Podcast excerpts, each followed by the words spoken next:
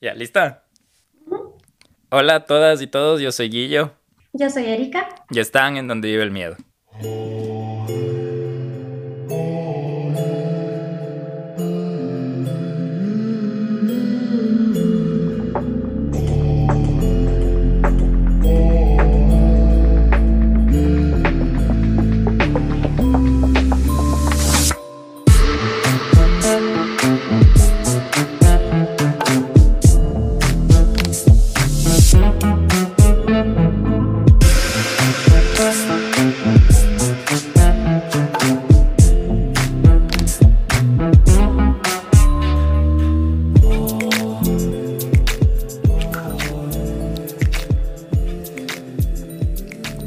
Bienvenidos a un capítulo bonus de Donde vive el miedo, el primero del año, de también de, no sé si llamarle tercera temporada o yo qué sé, pero bueno, eh, el primer capítulo bonus es la primera vez que vamos a publicar un capítulo que no es en domingo, no estoy solo, estoy con Erika, que ya ha sido parte de Donde vive el miedo, de los inicios de Donde vive el miedo.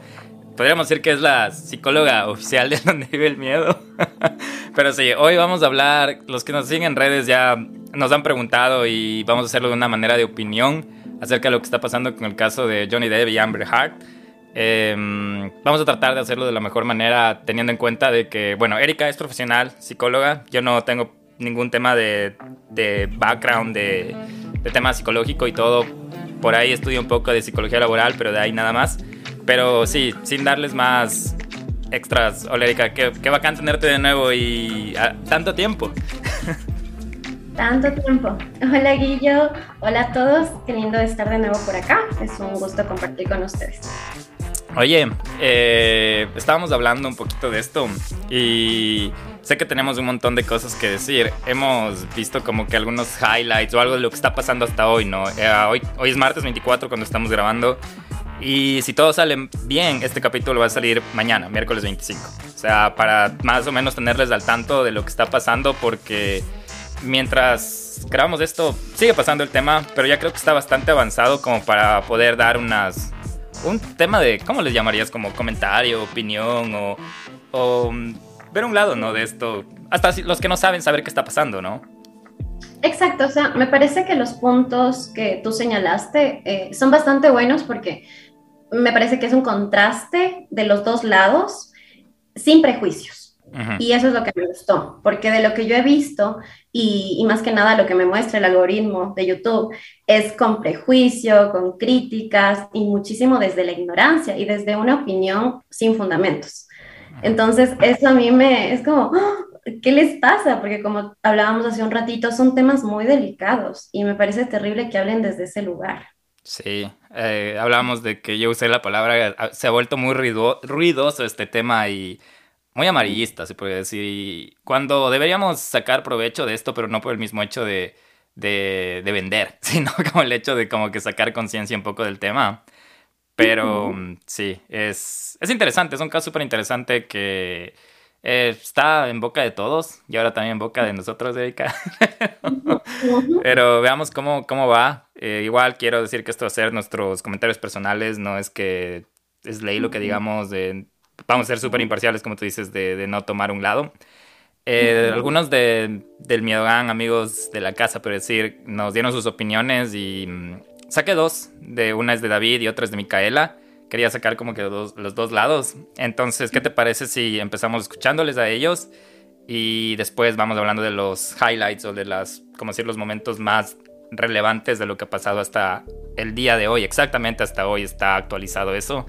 Y bueno, creo que a la fecha hemos sabido, sabido sí, ¿no? Todo lo que, lo que necesitamos, porque ya de aquí adelante parece todo como de relleno. Pero bueno, eh, mandémosle primero el de Micael. Hola, Guillo. Eh, a ver, pues, para serte sincera, yo he sido fan de Johnny Depp desde chiquita, especialmente por, obviamente, Jack Sparrow. Em, entonces, cuando... Eh, yo me acuerdo cuando sacaron el artículo, yo aún estaba en la secundaria. Y yo, yo, yo dije, no, esto no es verdad. Yo la verdad siempre le creía a Johnny Depp desde el principio. Porque dije, no, o sea, este, este, este hombre es demasiado puro como para hacer algo así. Em, Y obviamente ahora con el, con el trial y todo, pues yo no justifico las acciones que haya hecho Johnny. Obviamente no es un santo, nadie es un santo, pero si es que te tratan de tal manera, obviamente tú vas a reaccionar, reaccionar de tal manera. Em, pero yo no creo que Johnny sea un sangriento narcisista que solo está poniendo el show solo porque sí. La verdad, yo no creo eso. O sea, he visto que él se mantuvo totalmente silencioso, se mantuvo en silencio por mucho tiempo, pero dio mucho dinero, pero dio mucho trabajo. Y entonces creo que él como que en estos seis años estuvo recolectando toda la información, toda la evidencia que necesitaba para que cuando llegue el, el, día de, de, pues, de lo que ahora está pasando, del, del, del, juicio, o sea, mande todo, o sea, presente todo y diga, mira, aquí tengo esto, esto, esto, esto y esto.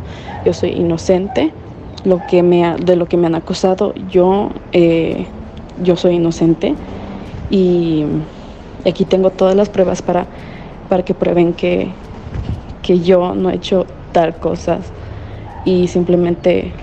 Eh, me crearon este problemón por dinero y por fama, que yo la verdad, yo sí creo que Amber Heard hizo eso, o sea, conoció a Johnny Depp y dijo, ve, aquí tengo esta oportunidad de conseguirme plata, conseguirme muchas oportunidades para mi carrera y cuando ya me aburra, pues, ¿sabes qué? ¿Por qué no cagarle la carrera a él? Y creo que yo, o sea, yo creo que eso, es, eso hizo ella, especialmente para simplemente en verdad cagarle la vida a Johnny y de ahí, pues, obviamente está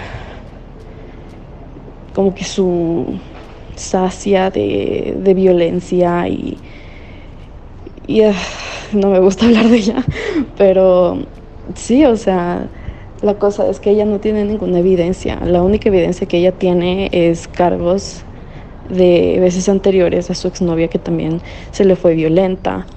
Y pues, o sea, todo todo se muestra en la corte, o sea, cómo, sus, cómo los testigos de Johnny Depp actúan, cómo el, el team de Johnny Depp actúa, del cual Camille Vázquez es una diosa, al igual que Ben.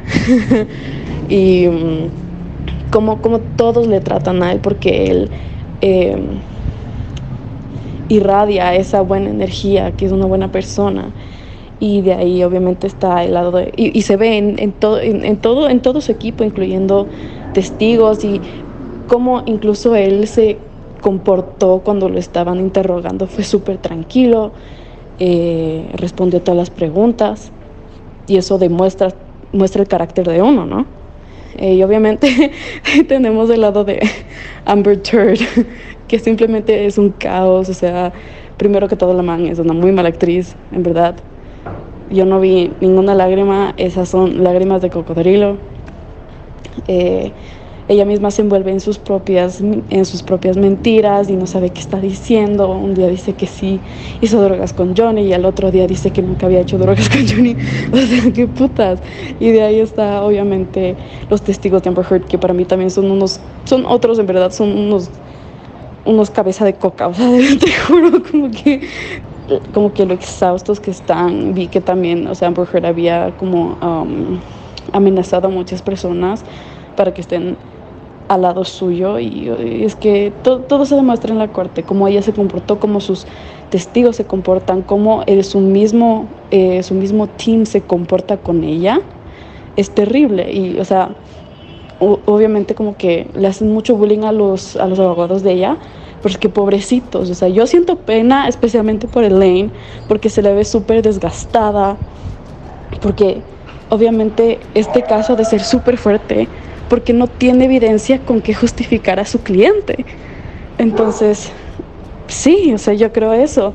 Estoy súper, súper orgullosa de Johnny, de que, o sea, sí sufrió en silencio, pero ahora es como que es un momento de brillar y de, demostrar que él en verdad fue inocente y es una víctima eh, de violencia doméstica, porque es verdad, o sea, no solo le pasan a las mujeres, les pasan a los hombres también. Entonces, eso, ese, ese es mi aporte a, a todo lo que está pasando. Yo, como fan, así en verdad, true fan de Johnny Depp, yo le creí desde el principio y ya. Yo sé que es inocente, no digo que es un santo, pero en este caso es totalmente inocente. Sí. Ese es mi reporte. Eh, este de acá eh, me llama un poco la atención por lo que nos da un poco de contexto, Erika, de que prácticamente qué es lo que está pasando, ¿no? Y desde la perspectiva de que algún momento, y te soy, te soy sincero, yo también he seguido la carrera de Johnny Depp desde hace mucho tiempo, es uno de mis actores favoritos, pero también es muy difícil como saber separar. Y me hizo recordar un poco cuando salió a toda la luz de Michael Jackson, de saber separar la persona del artista. Y es muy difícil cuando tú mm, tú, tú, tú estás eh, como que no, o sea, no satisfaciente, sino eh, aprovechando de alguna manera de este entretenimiento, porque son personas que se dedican al entretenimiento. Y lo que me gustó de la, de la Mica es que más o menos nos dio como un poco de contexto de qué es lo que está pasando en el juicio. Y lo, el trabajo de los abogados es súper interesante aquí.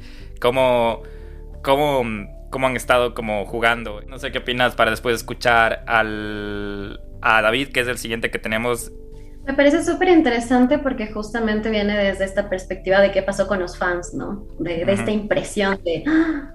recibir este baldazo de agua fría de alguien a quien tú admiras. Y me parece algo súper valioso porque eh, las personas a las cuales admiramos usualmente nosotros idealizamos. Y esta información es como, ¡ah! él hace eso, no, y, justo viene la negación, no, no, imposible, él es un dios, es, es lo mejor del mundo, él no haría eso, pero después vienen como que a verse como estas eh, fisuras de humanidad en cuanto a, defectos, en cuanto a sufrimiento, en cuanto a heridas y, y, cómo se cae este ideal, ¿no? En el sentido de, sí, él también se puede equivocar, él también... Exacto, duele un montón, o sea, cuando se cae este ideal es tremendo, sobre todo si eres fan y sobre todo si era tu amor platónico de la infancia, o sea, son cosas súper, súper fuertes. Entonces eso me pareció súper interesante porque sí, tendemos a idealizar muchísimo, muchísimo a las personas que admiramos. Y por otro lado, también estoy muy de acuerdo en cuanto a este tema de, cómo se manejan los equipos, ¿no? De abogados, eh, cómo son los discursos. Por un lado, hay un discurso súper estratégico, súper puntual, lleno de evidencias, y por otro lado, hay un equipo súper... Eh, que no está unido, ¿no? Que no está contenido, que está nervioso, que está frustrado. Eh, entonces se habla muchísimo eso habla muchísimo el tema vincular, de cómo las personas, los testigos de Johnny Depp hablan de él y, los testigos de Amber Heard, que son como, mm, pareciera que casi casi no hay vínculo, ¿no? Entonces sí, sí es muy curioso lo que dice Mika. Sí. Oye, antes de, empezar y solo para poner como fuera del récord, ¿tú qué, qué tan fan de Johnny Depp eras o si eras seguidora de sus películas? Porque yo te confieso, o sea, a mí creo que casi todas sus producciones he visto. Más bien aquí en el juicio me he enterado de algunas que no he visto y más bien fui como que, o no, debo ver esas, cosas así. Sí, o sea, a ver, a mí siempre me llamó la atención la personalidad de él. O sea, me, llamaba mucho la atención esta facilidad que él tenía de hacer estos personajes tan variados y, extraños y, extravagantes y, tan bacanes. Entonces, más que ser fan de él, me gustaba mucho su forma de trabajo, pero no era así como que fanática de ver todas sus películas, sino que cuando lo veía era como, qué bacán este man, qué chistoso, o sea, tenía como esa singularidad de siempre mostrarse chistoso y extravagante y ser como camaleón, y la película que sí amo y me encanta, podría ver mil veces, es justamente esta de Edward Scissors. Ah, sí, de Manos de Tijeras, sí. Manos de Tijeras, entonces esa amo, me encanta, es una película que desde pequeñita la veía muchísimas veces y me encanta. Entonces, no soy fan, pero sí me gustaba mucho como que la personalidad que le mostraba. O sea, lo que poco que veía de él me parecía muy, muy bacán. Y de Amber Heard debo decir que siempre me llamó la atención como su belleza. Es una mujer preciosa. Entonces era como que siempre que le veía era como que, qué linda que es. Entonces siempre me generaba esa reacción, ¿no? De qué mujer para guapa. Entonces era mi primera impresión siempre de ella. Qué, qué loco lo que dices porque me bueno, sin meterme mucho este este tema me, me haces de acuerdo porque a mí también me llamaba mucho la atención la belleza de Amber. Eh, no seguía mucho su carrera, más bien me voy a la parte ya un poco de superficial porque me parecía, me parecía guapa. No me acuerdo en qué película le vi, tal vez en estas de Aquaman o alguna, algún tema así. Y una de mis amigas, creo que una vez estaba en Instagram, me ve que le sigo y creo que era recién en las épocas, eh, cuando recién empezó a salir esto de, a la luz de, de, de la agresión y todo. Y yo te juro, en ese tiempo no estaba parando mucho asunto. Y ella como que se enojó full, como que me dijo, oye, ¿por qué le sigues a esa golpeadora? Que ni sé qué. Y yo le decía, pero es que está guapa. Entonces, y bueno, y creo que mm, ya después de eso te cuento, fue hace unos cuatro años y todo. Y... Mm, y no sé, me dejas pensando porque sí me llamaba a ella también la... Es que es esa cosa, ¿no? Son personas del entretenimiento. Sí, y mira que ese dato más adelante capaz lo profundizamos, pero es importante. Chévere. Y por eso me va a recalcarlo. La personalidad de Johnny Depp eh, versus la imagen de Amber Heard. Sí, qué loco. No lo había visto, pero bueno, qué bueno que estés acá. Em, vamos a escuchar la de David. A ver qué, qué opinas de ahí. Hola. Ay, me equivoqué. Ahora sí. ¿Qué más, bro? Verás, te mando mi punto de vista de lo del caso de Johnny y Amber. O sea, primero te voy a dar mi punto de vista personal. y considero que, que, están haciendo todo un show mediático que al final del juicio no va a haber ningún ganador, ningún perdedor. O sea, simplemente el uno está tratando de atacar al otro y el otro está atacando de atacar al otro. Y no están tratando de llegar a ningún, como, no acuerdo, sino más bien como, como a un punto en el que se trate de ver la verdad, sino más bien están trayendo testigos para decir como este man era así o esta man era así. Y se...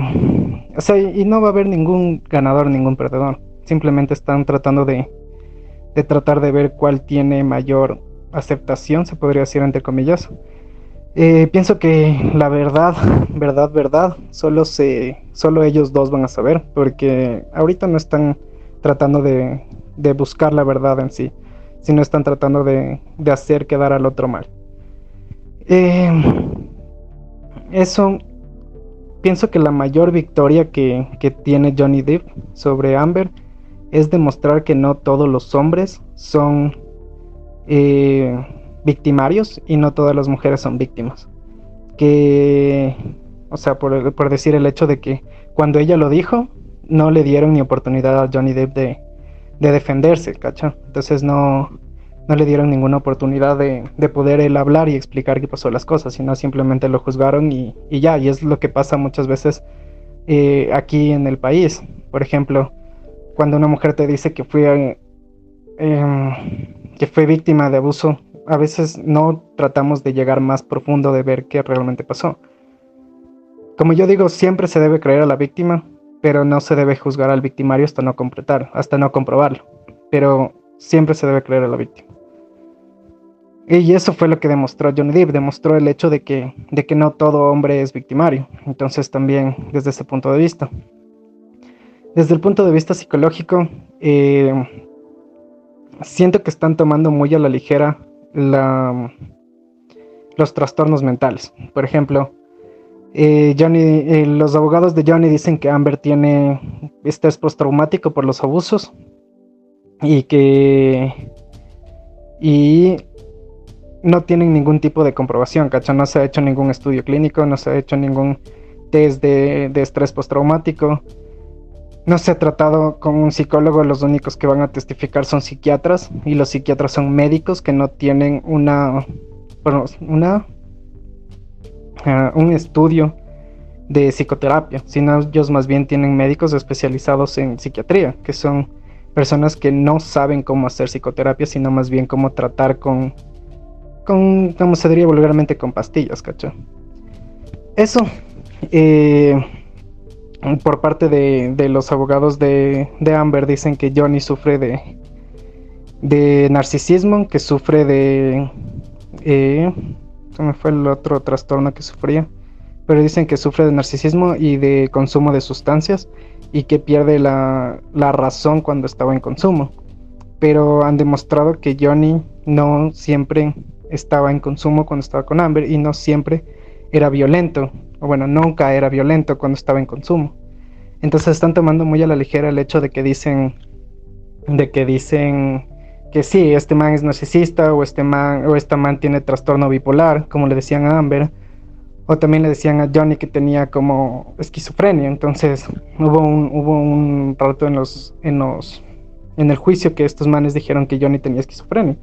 Entonces no están comprobando el hecho, solo están trayendo expertos, entre comillas, de uno y de otro lado decir como sí, este man está loca o este man es narcisista y tiene esquizofrenia o este man es bipolar y por eso actúa así, pero no tienen ningún diagnóstico en concreto y no tienen ninguna prueba de los diagnósticos que están dando, no se ha hecho ningún, no se ha hecho una historia clínica, no se ha hecho un, un proceso de seguimiento, no se ha hecho eh, test de, de personalidad para saber qué realmente es, simplemente están trayendo expertos entre comillas, como te digo, y decir así como, como sí, ya este mantiene esto y punto.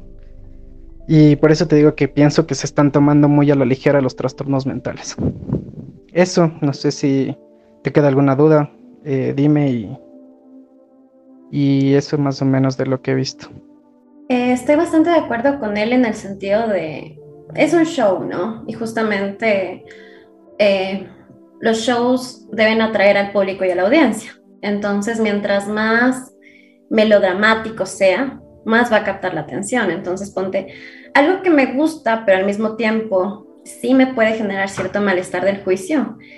Es que ya hay un montón de TikToks, hay un montón de videos que se burlan. Es como que las reacciones que tienen Johnny, porque es demasiado chistoso, ¿no es cierto? Incluso cuando él está en el estrado, eh, pero también las muecas que hacen justamente los abogados. Pero me parece como una cosita que, hay que tener cuidado, porque como te das cuenta, y justamente como dice el colega, se está tomando a la ligera temas que son fuertes. O sea, están hablando de abusos, sean verdad o sean mentira, pero estamos hablando de abusos, estamos hablando de violencia contra el hombre, contra la mujer, estamos hablando de, relatos que aunque sean mentiras son relatos fuertes, pero en donde si se reacciona desde el chiste y siempre la burla, eh, claro, todo el mundo se ríe, el jurado se ríe, el público se ríe, se entretiene, pero ¿qué pasa con esos temas que son sensibles? Entonces justo yo veía hoy una noticia que en TikTok se está viralizando, no sé si tú viste, me pareció fatal, el audio en donde Amber Heard está hablando de este supuesto abuso con la botella hacia ella. Y las mujeres relatan, pero con cierto placer, como si fuera algo erótico. O sea, me pareció una cosa que hace a esta imagen justamente de lo que yo te estoy diciendo. O sea, qué fuerte es que, eh, sí, por un lado nos reímos y es como que qué cague que es este man, o sea, qué chistoso, pero por otro lado, mira lo que está generando en la gente. Que la gente haga burla de esto, aunque sea mentira. Igual son relatos fuertes. E incluso hay, eh, hay cierto rumor que dice que este relato es del asistente de Amber Heard, que a ella sí le pasó. Ah, Entonces imagínate lo que debe ser para la asistente ver todos estos TikToks y estas burlas de ese relato que es de ella y de muchas mujeres que tal vez sí sufrieron ese tipo de abuso. Claro, todo el daño colateral. Y yo estaba pensando en eso, ¿verdad? Y, y ahí sí le, bueno, no le culpo porque es como un arma de doble filo, es la exposición, o sea, no la exposición, sino que tan... Sí, puede ser la exposición ahora en la época actual, ¿no? De cualquier tipo de noticia. Eh, tratar de ver el lado burlesco, ¿no? Pero hay que saber cuándo, cuándo poner esa línea, pero es, y es loquísimo la gente que así como de creativa es en el tema de lo que tú acabas de decir del TikTok, que sale el caso hoy y en la noche, y te soy sincero, yo he visto así en las trends de YouTube, porque estaba haciendo el caso que me sale como los momentos más divertidos del, del juicio y todo, y a la final, si le das clic, te divierten, te entretienen, porque acabas de decir, Johnny Depp es una persona que es un buen actor y aparte es carismático. Y él sabe que es, es así. Entonces, de hecho, sí, la no te voy a mentir, las primeras semanas que solo se había escuchado la parte de Johnny Depp era como que, o sea, le, llegas a empatizar de una manera porque él también ha expuesto todo toda su vida, ¿no? Pero llegas al punto de que saber delinear eso de el artista con la persona y teniendo en cuenta que nunca le vamos a conocer, ¿no? Teniendo en cuenta de que es un juicio medio de valor o cosas así. Pero sí. Mira cómo te hace sentir tan cercano, es que justamente la risa y eso te hace cercano a él. Pero el tema está en qué pasa con estos otros seres humanos de los cuales nos estamos burlando. Sí todos esos abogados, todos esos eh, testigos tienen hijos, tienen familia, tienen hermanos. Imagínate el acoso que deben estar sufriendo ellos con los videos de sus familiares. Yendo más allá de Amber Heard. No lo había pensado así, pero sí es... O sea, es una problemática social incluso fuerte. Fuerte, fuerte, porque estamos hablando, y a mí lo que más me impactó de este, de este tema, no es la farándula, sino es la problemática, que es importantísima y se está hablando. El ruido. Pero tiene como que este contraste fuerte de sí, está evidenciando una problemática real, totalmente real, que sí existe y necesitamos visibilizarla, que sí hay violencia hacia el hombre, por supuesto, hay maltrato hacia el hombre, pero el movimiento MeToo está perdiendo lo que tanto ha luchado por tener, que es igual visibilidad, que es el que den lugar al tema de la violencia de la mujer, que ha sido décadas, años de lucha para que sea, oigan, nos están haciendo daño todo el tiempo y no están haciendo nada. Entonces, ese, ese es lo delicado, que ahora es como, ah, si antes no les creíamos, era peor. O sea, hay como esa lucha y cuando yo escucho a muchos youtubers hombres, tienen ese discurso y a mí me da un pavor porque es hijo de madre que se está creando, que se está provocando, porque estos señores no hablan desde una objetividad, no hablan desde evidencia, sino que hablan desde este odio y malestar y burla hacia una problemática real. Entonces, como yo cuando veo eso y escucho eso, digo, hijo de madre, ¿qué estamos haciendo? Y ahí está lo denso, ahí está lo fuerte. Sí, es...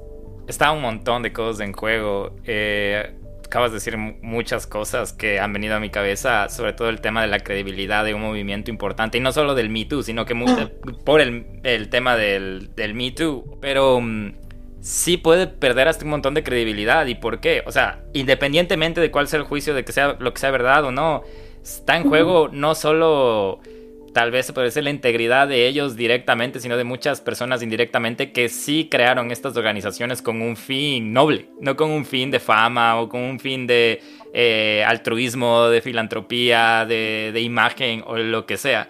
Y se ha visto mucho en esto de que ya no vamos a saber si es que es verdad o no lo que está pasando. Bueno, lo sabremos tal vez, pero mm, después de cuánto tiempo y cosas así. Y lo que decía el David, que yo estaba con él de acuerdo de que aquí ya no hay ningún ganador desde mi punto de vista tampoco.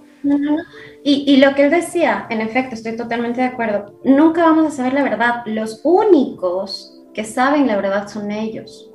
Y no lo van a decir porque están defendiendo sus espaldas, por supuesto. Están tratando de... Eh, reconstruir algo de su imagen, porque su imagen es todo, es su vida, con eso producen. O sea, obviamente van a, a, estarse defendiendo con garras y colmillos, Pero en efecto, la verdad, nosotros no tenemos ni pinche idea de lo que pasaba atrás de esas paredes. No tenemos idea, y eso hay que aclarar. Y, y, es como que la gente habla desde una verdad y que no, que yo sé que esto. No, no tienen ni idea. Entonces, eso hay que tener mucho cuidado porque, sea el resultado que sea, los dos en efecto ya perdieron y los, los perdedores son muchas más personas alrededor, es un conflicto social. Y, a eso justamente es a lo que voy, lo que me preocupa un montón. Sí. Siento que vamos a tener un montón de, de, opiniones y estoy súper agradecido de que me acompañes porque sí es chévere saber como tu lado, como, como bueno, veníamos hablando eh, como persona, pero también tienes, ya sea como sea innata tu profesionalismo y tu carrera. Entonces puedes como que ahí ir mezclando un poco de las, de las dos. Me parece súper, súper interesante porque si soy yo capaz, me, me pierdo y, y, creo que contigo me voy, me voy, a ir un poco como que medio guiando. Pero bueno, eh, como les contaba, hemos sacado algunos highlights y vamos a ir leyendo, ¿te parece? Uno por uno y vamos a ver si es que tenemos algo que decir o si no, sigamos adelante de manera de que, sobre todo si no han escuchado del caso, no lo vamos a hacer en el tema de amarillismo, sino en el tema de sepan lo que está pasando y que, entre comillas, qué de bueno se puede sacar esto más por el hecho de que burlémonos de, de yo qué sé, de, de, que Amber está perdiendo, o que se ve triste o que se ve cosas, porque los dos son tristes ahí, riéndose o no riéndose, los dos están en una situación muy triste. Y, pero bueno, sigamos adelante, sigamos, empecemos ahora sí oficialmente después de esta introducción que me deja como que un abreboca grandazo a lo que, lo que vamos a hablar, pero mm, veamos qué dice. Una de las primeros highlights que tengo aquí es que Heard acusa a Depp de agresión sexual. Y esto empezó cuando el abogado de la actriz de Aquaman, Ben Rotherborn, dijo en la sala del tribunal que Heard sufrió abuso doméstico por parte de Depp, que tomó muchas formas, entre comillas, incluidas las físicas, emocionales, verbales y psicológicas. Agregó también que ella sufrió violencia sexual a, manos de Depp. Y dijo entre comillas, escucharán en los términos más gráficos y horribles sobre la violencia que sufrió. Lo escucharán directamente de ella. Ella subirá al estrado y se los dirá, sucedió. Un portavoz de Depp negó la acusación calificándola de ficticia y con el propósito de impactar en Hollywood. El valor que Amber ha dominado y ha utilizado para explotar un movimiento social serio. Uno de los presuntos incidentes más desgarradores involucró a Heard siendo penetrada repetidamente en su vagina con una botella por Depp en Australia y testificó, entre comillas, no puedo creer que tenga que hacer esto, dijo derrumbándose en el estrado cuando su abogado le pidió que describiera el escenario con detalles gráficos mientras Depp miraba desde su asiento en la sala del tribunal. Sí, eso me pareció, creo que es una de las... Eh, de, los relatos más fuertes, ¿no? Del juicio, que ha impactado un montón, un montón, un montón. Em, y sin embargo, como muchos de los relatos de Amber Heard, no, no hay evidencia, ¿no? Y este tema también de la evidencia es, es, bien complejo, porque bueno, en mi carrera profesional he tenido mucha experiencia en el tema de violencia. Y el tema de, de las evidencias realmente es, suele ser un problema súper, súper grande en el momento de, la denuncia. Y pero eso muchas veces en casos de que sí ha habido violencia de género o violencia doméstica, usualmente no, mm, las personas no son apresadas por las evidencias, porque no son tan fáciles de recolectar. Eh, sin embargo, claro, en cuanto a todos los abusos que dijo Amber Heard, no hay nada, nada, nada de evidencia. Sobre todo se ha desmentido muchísimo por este tema de sí, tal día me hizo esto y al día siguiente perfecta y hermosa. Sí, tal día me pasó esto y al día siguiente sesión de fotos. Entonces, claro, es como que se desmiente un montón, un montón todos los abusos que ella prácticamente dice que sufrió y no hay evidencia. Entonces, cuando dice esto, es como a la gente le cuesta empatizar con ese relato porque ya perdió veracidad. Exacto. Sobre todo con lo que es lo que tú mencionas de cómo comprobar esa evidencia y lo que tratando de usar unas palabras no tan no tan fuertes, pero lo que acabaste de decir me, me, deja pensando es que cuando pasan este tema de denuncias de violencia a veces no es lo que pasó, sino cómo lo vendes, entre comillas, ¿no? Cómo, cómo lo describes y, y no dejando de lado de que sí existe la violencia, ¿no? Pero lamentablemente también vivimos en una cultura un poco misógina, que si es que yo te digo como mujer, o sea, no, no siendo mujer, pero como mujer te digo es que siento que esto me agredieron porque, yo qué sé, me... Porque la agresión no es solo física, ¿no? También puede ser verbal, psicológica, etcétera, etcétera. Pero digo, no, es que me llama, me dice gorda, me dice que estoy fea, me dice que... Eh, ¿Por qué voy a salir hacia la calle? Que eso es violencia. Pero voy y lo reporto, tal vez la persona que lo reporta dice... O sea, son, perdón la palabra, son pendejadas, son ¿por qué está reportando eso? Ni, que le estuviera pegando, ah, o cosas así. Entonces, lamentablemente, por ese mismo hecho, tal vez hay la mujer para llamar la atención, o, la persona violentada, no necesariamente en este caso hombre o mujer, tiene que decir, es que me golpea, aparte de lo que me dice eh, temas despectivos físicos y cosas así. Entonces, tiene un poco de sentido lo, lo, lo que por qué tal vez se puede como que dar, dar más peso al, al, al testimonio, ¿no? Sí, total. Y saliendo un poco de Amber Heard, porque, a ver, no estamos diciendo que Amber Heard está diciendo la verdad, sino hablando en el tema de esto de la evidencia, que es bien jodida.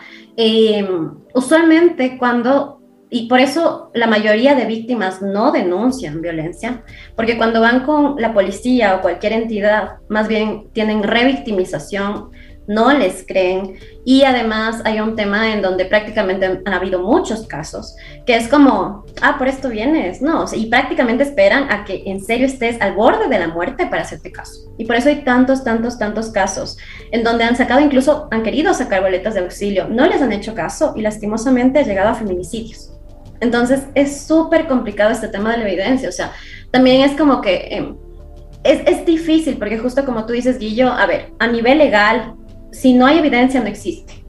Y como tú muy bien dices, ¿cómo tienes evidencia de todo lo que mi pareja me dice todo el tiempo? Y esto va de, lado y lado, ¿no? Parece que mucho más de Amber Heard, según las evidencias. Pero ¿cómo sacas esa evidencia? O sea, ya los textos y los audios y las grabaciones capaz ahora que hay como estos dispositivos. Pero usualmente uno cuando está siendo violentado no está grabando todo. Porque estás muerto de miedo, más bien si te controlan, te, te quitan el celular porque son súper paranoicos. Eh, entonces, ¿cómo, ¿cómo grabas esa evidencia? Y esa evidencia eh, que sí, eh, que no existe, digamos, a nivel palpable, es algo que ya te hizo pedazos a nivel emocional y psicológico. Entonces, eso te aísla más y es más difícil que pidas ayuda. Entonces, esto de, ay, ¿por qué? No, es que la víctima no avisó a nadie, es que la víctima no tiene fotos, es que la víctima nunca denunció. Es por algo. Usualmente no pasa. Entonces, eso sí me genera como, qué bestia. O sea, los abogados cuando son incisivos, y es como, pero ¿por qué no denunciaste? ¿Por qué no fuiste al doctor? Usualmente no van. No van por miedo. Y no van porque no les creen. Entonces, eso también hay que clarificar. Es que es verdad, ¿a, quién, le gusta ser víctima? O sea, ¿a quién le gusta estar diciendo soy agredido? O sea, sí nos gusta hacernos las víctimas, pero cuando somos víctimas no, no lo decimos y es verdad. O sea, hasta en temas de, abuso, de violación. O sea, no necesariamente no de relaciones eh, románticas ni nada, sino hay, ha habido casos de que personas que han sido violentadas de niños, después de años, son capaces de expresarlo, ¿no?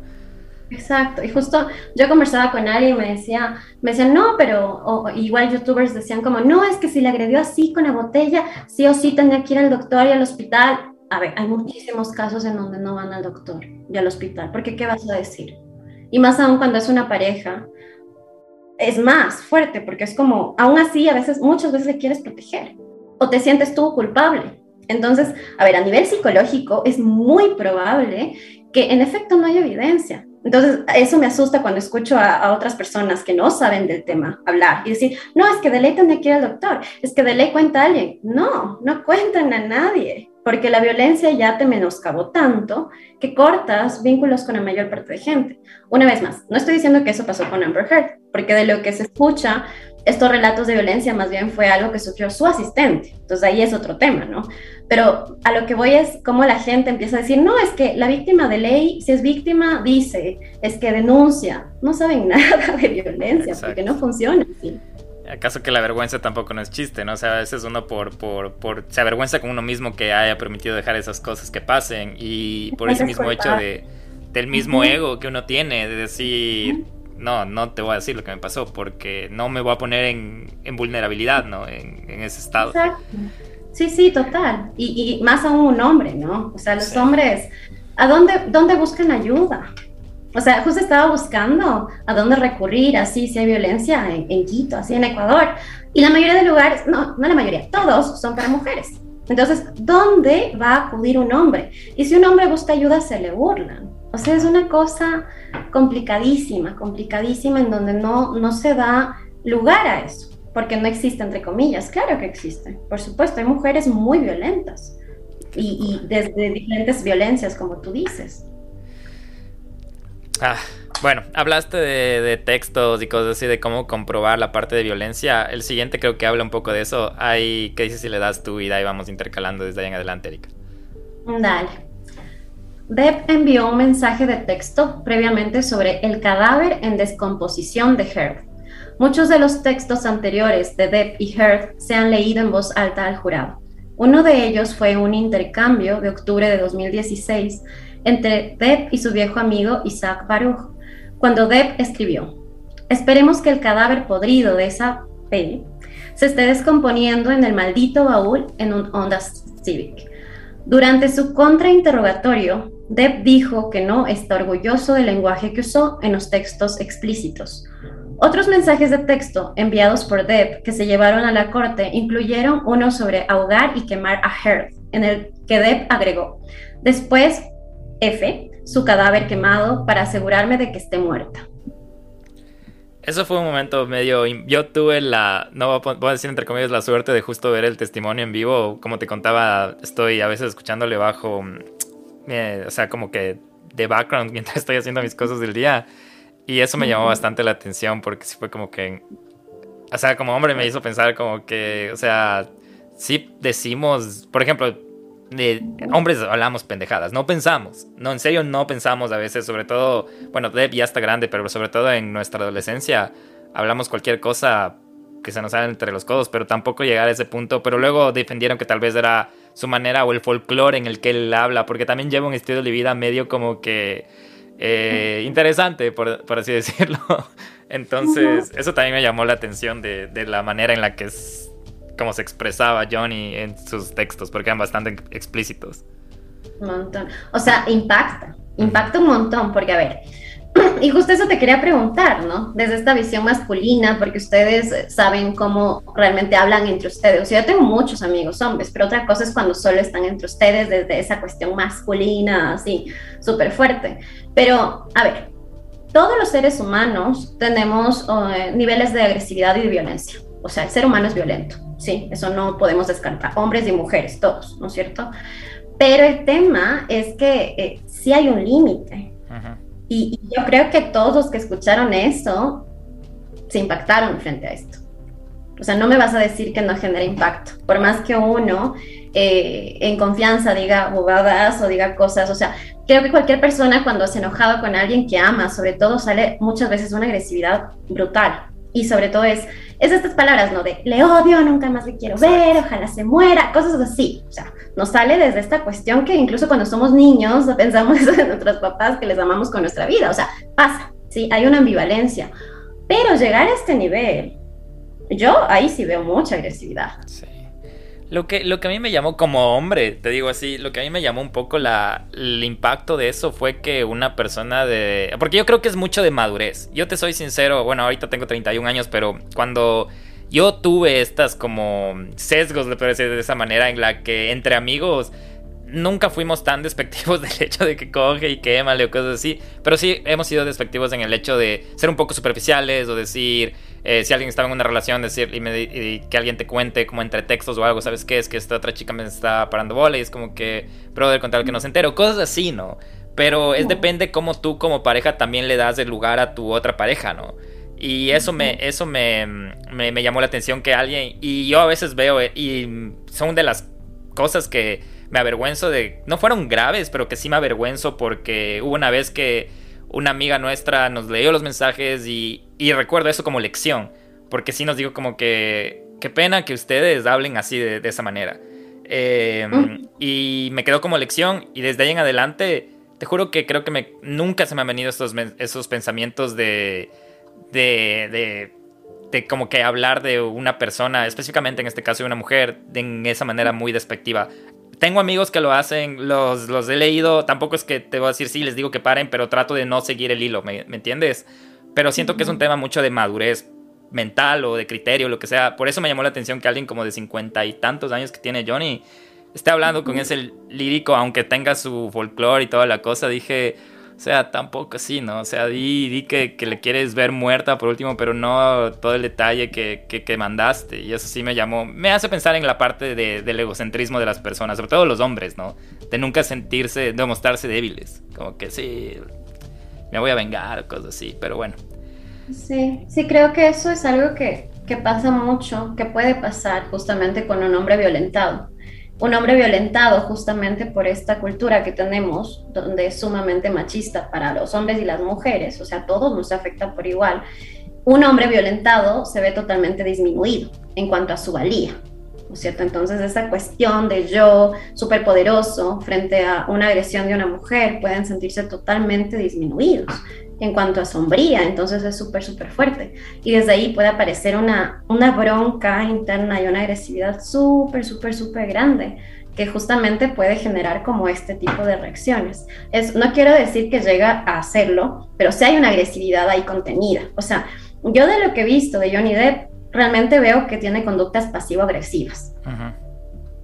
Entonces, no veo agresiones directas hacia ella, capaz me equivoco, pero sí conductas de desplazamiento, de descarga agresiva sobre objetos, justamente para no descargar sobre ella, ¿me entiendes? Pero hay agresividad.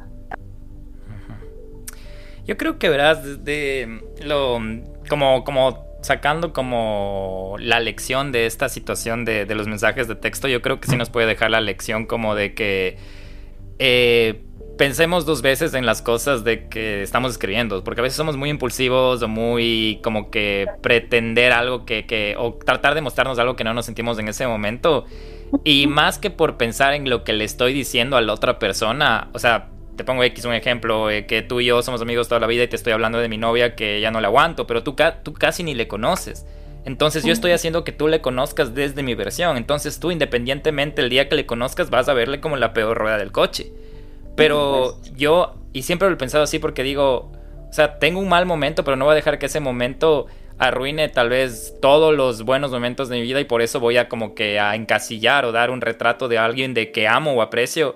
Y por eso hablo específicamente de parejas, ¿no? Si tienen pareja hombre o mujer, independientemente, denle en su lugar de respeto. Yo creo que eso es importante. O sea, si si vas a escribir algo acerca de esa persona, yo sí digo, si estás enojado, trata de, de, buscar una alternativa de, de desfogar este enojo y después con un criterio más fuerte, tal vez expresar el enojo, pero no de esa manera porque más que todo le... Mira, mira lo que dijo Johnny, o sea, el que quedó más de hecho pedazos fue él. O sea, queda uno como que...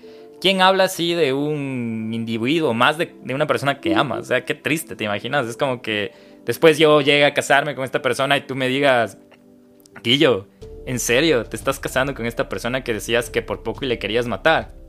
Y yo ahí en ese momento sentir como que, o sea, qué imbécil que fui. Entonces creo que esa es la lección de, de saber que ahora, o sea, las palabras tienen peso y más cuando tengo un mensaje de texto y o más en la en todo, ¿no? En todo aspecto, no. No, sí, la palabra hablada duele muchísimo, o sea, genera heridas tremendas. Y, y, solo quiero recalcar que, que en efecto eh, hay que tener mucho cuidado con esto que dices, Guillo, porque la agresividad es destructora. Entonces, si hablamos desde este impulso de agresividad, vamos a destruir, y, hay que tomar en cuenta que vas a destruir a una persona que amas, aunque estés molesto, aunque estés decepcionado, aunque estés defraudado por algo que pasó. Literalmente estás destruyendo con palabras que es como balas que atraviesan a ese ser, que después aunque se te pase el enojo, esas palabras ya le hirieron y le llegaron. Entonces, ese tema de la agresividad, el autorregularse más que controlarse es súper importante, porque de alguna forma va a salir.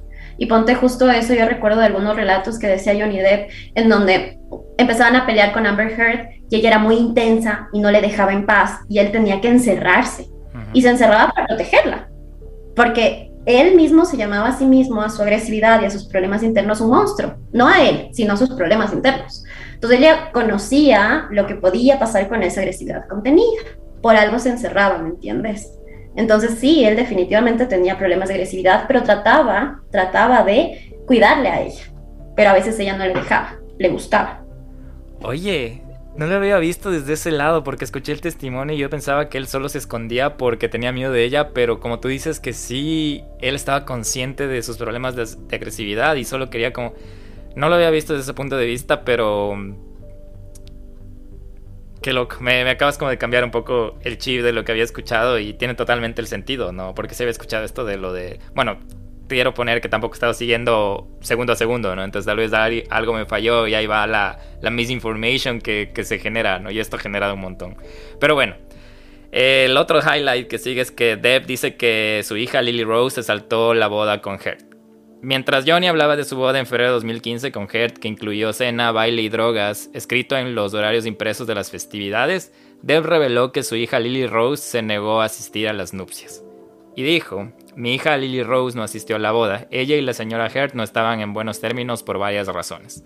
La actriz de 22 años es la mayor de dos hijos de Deb con su ex Vanessa Paradis y también tiene un hijo de 20 años que se llama Jack.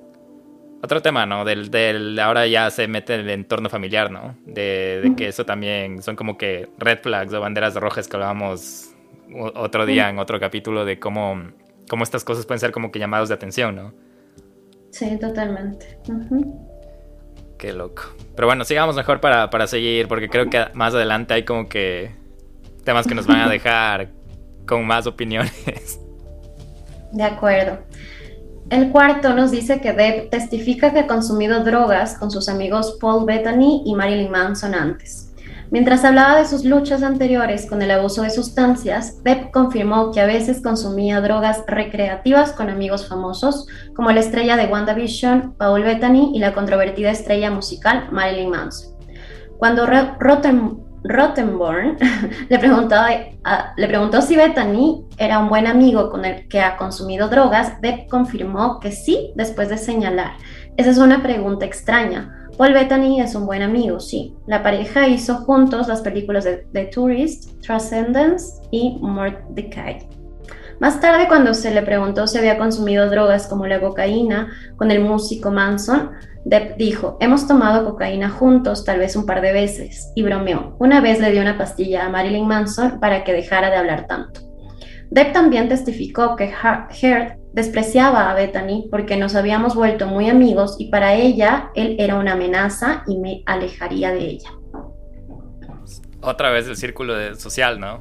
De, Bueno, ya creo que para este punto del, del, juicio, si están siguiendo y si que nos están escuchando ahora, ya saben, es que es lo que sí se ha logrado comprobar y que sí se me hizo triste cómo aceptó Johnny Depp es su dependencia a las sustancias. Eso sí se me hizo bastante triste de, escucharle a él diciendo, sí, o sea, sí, tengo, tengo dependencia desde hace mucho tiempo. O sea, imagínate, él ha estado en la industria desde que sus 20 años, y ahora tiene 58, 50 y algo no me, no me, no me tomen en la edad perfecta. Ahí, te das cuenta que no soy 100% Johnny Depp fan, pero, pero ya estamos hablando ahorita del círculo. Hablamos antes de Lee Rose, que es la hija y ahora de los amigos de él, que vivía en un mundo de rockstar prácticamente, ¿no? Esa es la definición, creo. Claro, sí, sí, y, y, creo que también acá justamente lo que hablaba el colega en el audio, ¿no? De este tema de de por el sensacionalismo y el show que se está creando, como que se deja de lado el tema de los trastornos. Y en efecto, el tema de la adicción es muy, muy fuerte y es difícil. Pero tampoco hay que estereotipar a la gente que tiene una adicción. O sea, no todas las personas con adicción son iguales. Eso quiere decir que no todos los adictos van a ser violentos. Y creo que hay que tener eso eh, mucho cuidado. Es, ya es este tema de Marilyn Manson, cómo tratan todavía a este, a este punto de la vida en el 2022, como que todavía verle como este ser demoníaco y cosas así, me parece como algo muy chistoso y fuera, muy fuera de lugar. Pero en efecto, el tema de, de cómo tratan de, de tergiversar, ¿no? Pero los abogados son así, hay que entender que siempre ellos van a tratar de ganar como sea. O sea, no son éticos, ellos buscan lo que sea para ganar, es lo único que les interesa. Entonces, eh, claro, es triste, es triste que jueguen con estas historias de vida tan duras y crudas. Sí. Es bien interesante lo que dices de, que tener en cuenta de que no todas las drogas reaccionan en, cuerpos iguales, ¿no? Es prácticamente como una aspirina. A veces te tomas la aspirina y hay gente que le deja de ver la cabeza en 10 minutos. A mí me toma como 30, 40 minutos. Es tal cual un ejemplo un poco... Al final la aspirina es una droga también, ¿no? Es un fármaco. Pero... Sí, qué bueno que cuenta eso. como paréntesis, eh, sí vale recalcar que depende a veces, en realidad muchas veces, del estado emocional de la persona. ¿Verdad? Entonces, no siempre va a generar el mismo efecto. Cuando una persona no está bien, sí puede ser muy peligrosa para él mismo, porque no se sabe cómo puedes reaccionar. Eso también es importante recalcar. Y no yéndonos muy lejos, hablando de la droga más común del mundo que todos usamos, que bueno, no sé si tú lo haces, pero el alcohol, ¿no? es, es cuando tú estás con la, como la, dicen la expresión acá en Ecuador, la vena abierta, te emborrachas con una cerveza. Cuando estás en un buen mood o en, o en cosas así, duras cuatro, seis. Pero si estás con el... pasa, ¿no? Cuando estás en un estado emocional muy bajo, puede tomar tal vez una, una cerveza para que estés eh, ya, ya intoxicado. Pero... Total. El nivel de agresividad y eh, cómo la persona corre riesgos tiene mucho que ver con su estado emocional, sobre todo en ciertos tipos de personalidades o con ciertos trastornos. Entonces, solo en el alcohol se puede ver eso, imagínate con las drogas, o sea, complicado. Y Amber Heard y Johnny Depp no estaban bien a nivel emocional, hay que tomarlo en cuenta. Y los dos consumían, entonces, chuta, los dos peleando debe haber sido brutal imagino, qué locura. Eh, hablando ya más de, de, ya la parte de agresión que se mostró en el caso, una de las otras cosas que se habló es que Deb mostró su dedo mutilado curado de la pelea que tuvo en Australia. Y este fue un punto de controversia porque involucra una pelea infame entre Deb y Her en Australia, donde estaba filmando Piratas del Caribe, Dead Men Tell No Tales, en marzo del 2015. El resultado fue que le cortaron la punta del dedo medio derecho y Deb afirma que sucedió cuando Her le arrojó una botella de vodka en la mano mientras descansaba sobre la parte superior de un bar. Aunque su propio, aunque su equipo legal, el de Her, negó esta versión de los hechos. Durante su testimonio, el equipo de Deb mostró fotos gráficas y ensangrentadas del dedo tomadas esa noche y en el hospital después. Deb les dijo a los médicos que sucedió cuando su mano quedó atrapada en una puerta de acordeón. Afirma que mintió en ese momento en el hospital para mantener el nombre de Hert fuera de la situación. Depp levantó el dedo mutilado, ahora curado, para que la sala del tribunal lo observara, calificándolo de aspecto extraño. Ese testimonio de que, de que se hizo en la puerta están usando un montón en la contra de, de, de Johnny. Y ahí sí. No sé. Ahí sí bueno, ahí voy a ponerme en el lado de tratamos de ser imparciales, pero la manera tan detallada que cuenta Johnny me hace pensar que sí pasó de esa manera, del arrojamiento de la botella y toda la cosa. Sí, sí, es muy probable. Sí, sí, porque, a ver, eh, se nota a leguas y hay muchísima evidencia de que Amber es violenta. O sea, eso no lo descarta nadie. en los audios, Erika, ¿has escuchado los, los audios? Es un poco miedoso como, como, como tiene su pitch de voz y todo, es como que... Es que sí se nota, se nota, o sea, la evidencia lo comprueba, o sea, creo que todas las personas que la rodeaban le vieron violenta de una u otra forma, física, psicológica, verbal, o sea, eso no, no lo podemos descartar. Entonces, que haya pasado este evento, sí, definitivamente, o sea, se nota muchísimo que ella sí, definitivamente es violenta en todas sus dimensiones, porque la evidencia lo comprueba, ¿no? Pero mira que ahí se ve justo lo que decíamos. Eh, Johnny Depp a pesar de la violencia sufrida por ella, mintió. Sí. Y usualmente cuando vamos a, cuando va una víctima de violencia, doctor, porque en verdad no puede más, o sea, te estás desangrando, necesitas justamente ya una cuestión mucho más fuerte, porque si no hubiera sido tan grave, él tampoco hubiera ido al doctor, ¿ya? Eh, usualmente se miente. Y él también mentía mucho. Y eso es muy usual de las víctimas de violencia. Esto de no, no me golpeé con la puerta y total, ella le había golpeado un puñetazo en el ojo y cosas así. O sea, esos son comportamientos justamente de víctimas de violencia, justo. Y cuando... Y es interesante también cómo nuestra mente, y esto también me di cuenta hace poco, te contaba que llevo ya un año un poquito más de terapia. Y hay momentos de la vida en que nuestra mente, por protegernos, bloquea cosas. Y, en, esta, en esta parte del testimonio, cuando le muestran la foto de él en el hospital, recién se acuerda viendo la foto Johnny que también Amber le había quemado la, la, la, mejilla con un cigarrillo. Dice, ahorita que veo la foto, cierto que me quemó también la...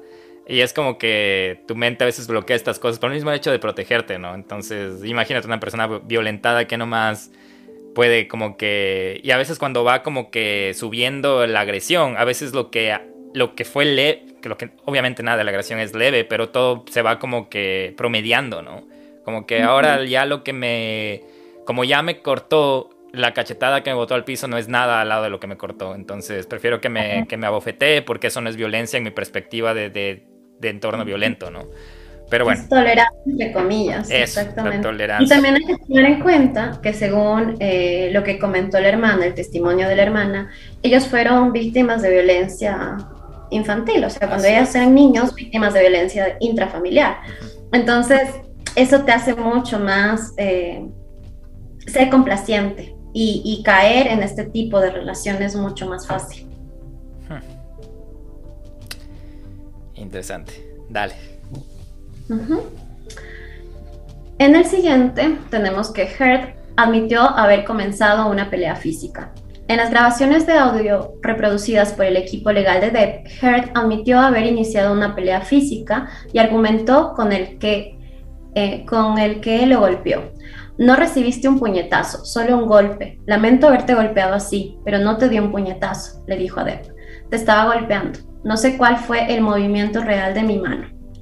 Pero estás bien, no te lastimé. Yo no te di un puñetazo, te estaba golpeando, se le escuchaba decir.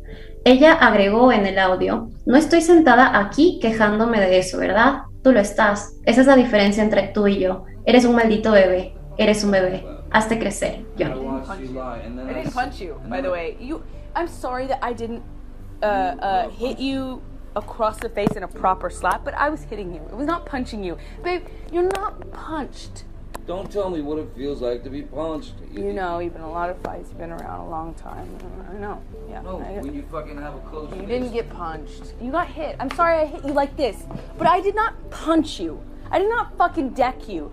I fucking was hitting you. I don't know what the motion of my actual hand was, but you're fine. I did not hurt you. I did not punch you. I was hitting you. How are you? How? What am I supposed to do? Do this? I, am not sitting here bitching about it, am I? You are. That's the difference between me and you. You're a fucking baby. Because you start. You're such a baby. Grow the fuck up, you Johnny. Physical fights.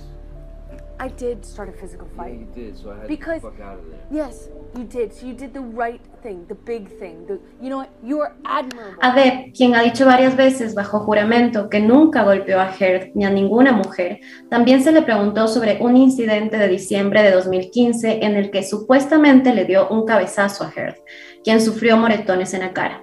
Él vehemen- vehementemente no estuvo de acuerdo con la afirmación de que intencionalmente le dio un cabezazo, argumentando que podría haber sido un accidente mientras intentaba sujetarlo. Un video reproducido por el equipo legal de Heard, que una vez filmó, mostraba a Depp cerrando las puertas de los gabinetes en su cocina una mañana y otra pieza de audio mostraba al actor amenazando con cortarse con un cuchillo mientras Heard le rogaba que se detuviera. ¿Viste tú estos videos? No, o sea, vi el que ella le grababa, así como hecha la loca, pero me pareció denso, porque Sí. era como, no se le sentía ella asustada. Eso te iba a decir, por eso te preguntaba si habías visto. Sí, justo de este te preguntaba. A ver, Sí, sí, o cuéntame, sea, ¿cuál, es tu como- perspectiva? Porque eso sí me Se le interesa. veía como muy a propósito. Ajá. como, como hecha la loca, y, y- y esa no es una conducta de usualmente una víctima. O sea, tú estás, por último, si quieres recolectar evidencia, estás cagada del miedo, porque sabes que si te cacha, te fregaste. O sea, sabes que si te cacha, realmente puedes llegar a matarte.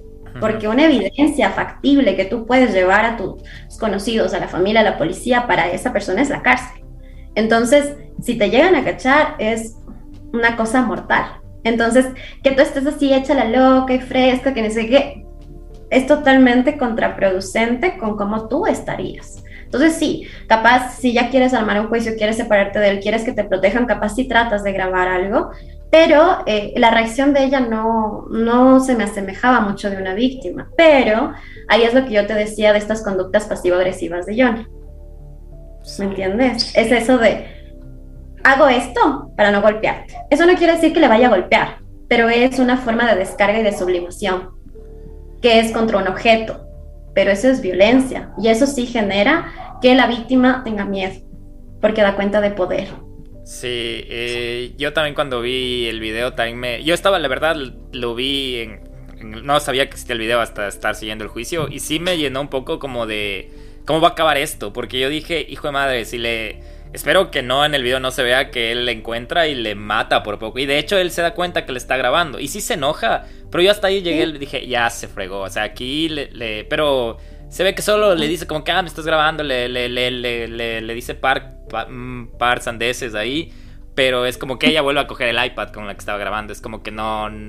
Y, y me hizo pensar en más de, de que si él era violento o ella era violenta, era su relación en sí. O sea, que súper tóxica. Aquí sí entra la palabra súper tóxica. Es como que yo a veces, eh, yo qué sé, me, me hizo pensar en esas relaciones que hay esas bromitas entre parejas que, por ejemplo, eh, si tú y yo fuéramos parejas y estás comiendo y yo te tomo la foto justo cuando estás por mascar una hamburguesa o algo y te ves súper como, como chistosa o media, media mensa o cosas así. Y me quedo con eso para, para diversión mía, ¿no? Pero esto ya es a, a mayor escala de... Exacto.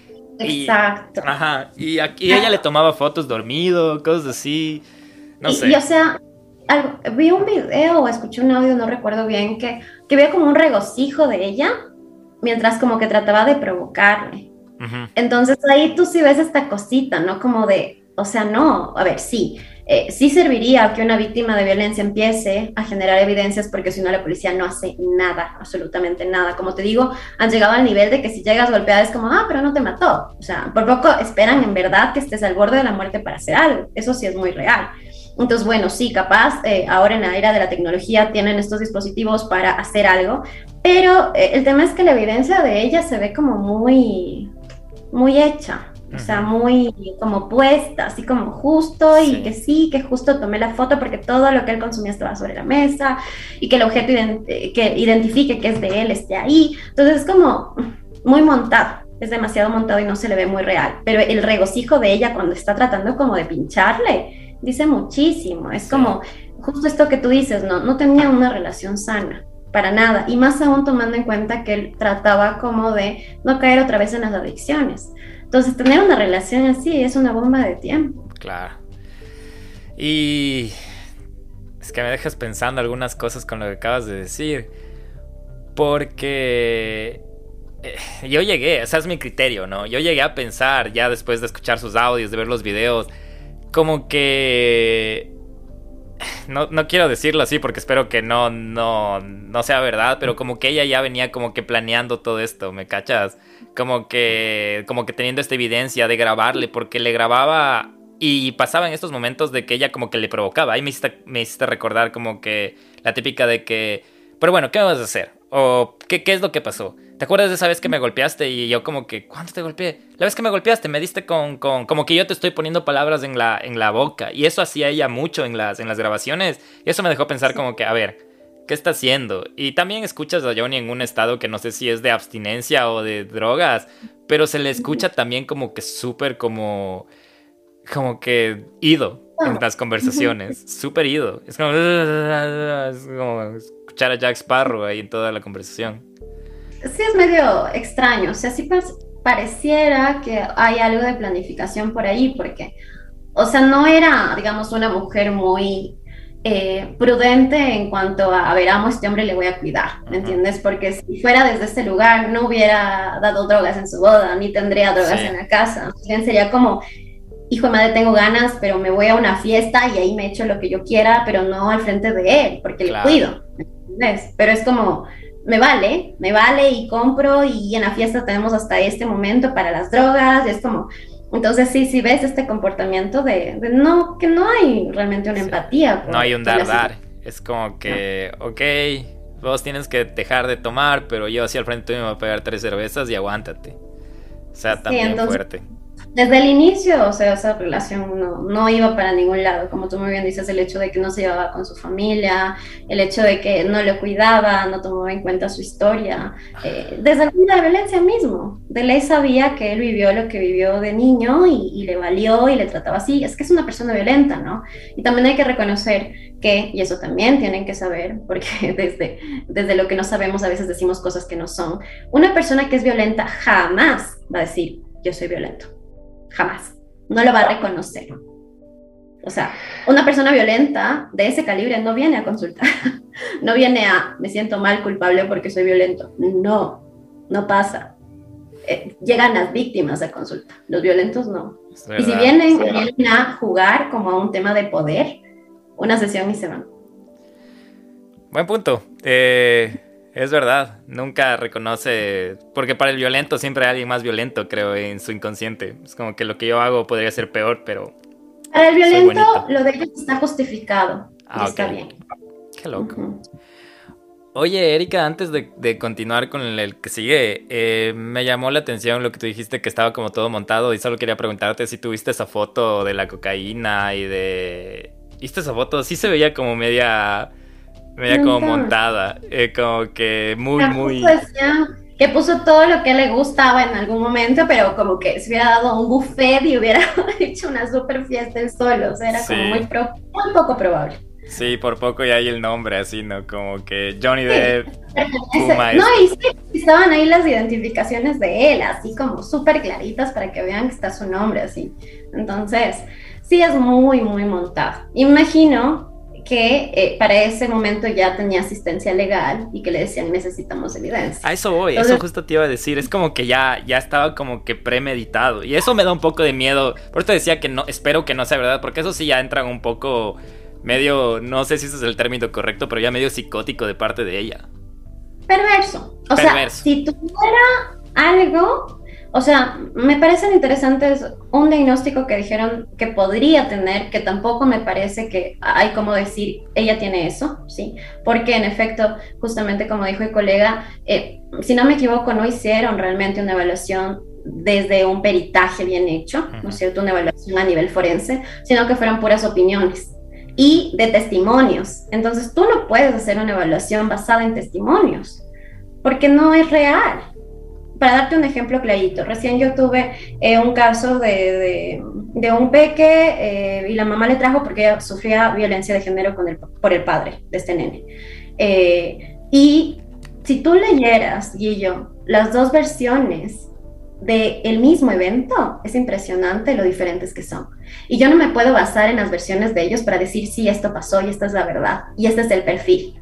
Porque son totalmente distintos. Entonces la mamá me hablaba desde la violencia que ella sufrió y lo que los niños vieron, y el papá me hablaba desde, no, es que ella es una eh, negligente porque les separó a los niños y me quitó a mis niños y ella es la que generó los traumas. Entonces, ¿yo cómo voy a hacer un perfil basado en eso? ¿Me entiendes? No puedo, porque yo no les estoy evaluando a ellos. Estoy usando sus testimonios para trabajar en el niño. Entonces, lo que hicieron estos señores profesionales es recolectar lo que dice la contraparte y hacer un perfil con eso. No puedes hacer eso.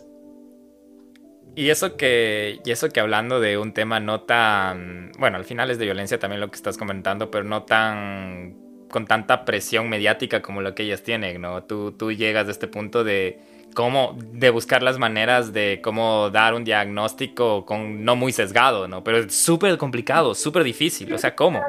Ni siquiera con una evaluación es totalmente certero, porque tú vas viendo estos rasgos realmente a lo largo del proceso. Entonces yo no me tomo una o dos sesiones o tres para saber cuál es el perfil de mis pacientes o el diagnóstico, sino que a lo largo del proceso voy descubriendo estos rasgos. Entonces no se puede hablar de un diagnóstico de ella ni de Johnny Depp, a menos que hayan tenido tratamiento y el psicólogo tratante diga, esto tiene. Le he tratado seis meses, aunque sea. Esto es, ¿me entiendes? Entonces no es válido, pero algo que sí me llama la atención y sí creo que va mucho, pero obviamente lo digo desde la ignorancia, no soy psicóloga, es que ella tiene rasgos histriónicos y tal vez rasgos perversos. Eso sí, eso sí puedo decir, de ley, pero no puedo decir un trastorno de personalidad, no puedo decir no, es perversa, no, no, no, rasgos, eso sí, se ve clarito. Pero esa es la diferencia, ¿me entiendes? Incluso como psicóloga diría un prediagnóstico, no puedo diagnosticar. Qué loco. Qué interesante. Bueno, sigamos porque hay cosas de, la psicología más adelante y, y gracias, gracias por estar. Estamos, yo estoy aprendiendo un montón y creo que me gusta full saber tu criterio y tu perspectiva y ahí vamos justo te iba a decir, eh, pues, ojalá no nos jalemos de los pelos virtualmente, pero está interesante escucharte y también ver que más o menos eh, como que empatamos en algunas cosas. Pero bueno, Hertz solicitó el divorcio en mayo del 2016 y su orden de restricción por violencia doméstica contra Depp se presentó menos de una semana después de la presentación del divorcio. Depp testificó que Hertz pidió reunirse con él en julio de 2016 a pesar de la orden de restricción mientras estaba en San Francisco, lo que a él lo confundió. Y dijo, me convencieron de ir allí y me reuní con ella con la esperanza de que se retractara de sus mentiras de que el mundo ahora estaba alimentado.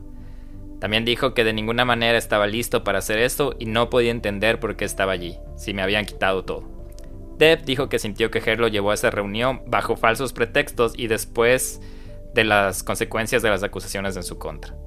Realmente estaba al final, no podía soportarlo más, también dijo, en una grabación que se reprodujo en la sala del tribunal, en la que se les podía escuchar a él amenazando con cortarse frente a Hert, quien le rogó que se detuviera.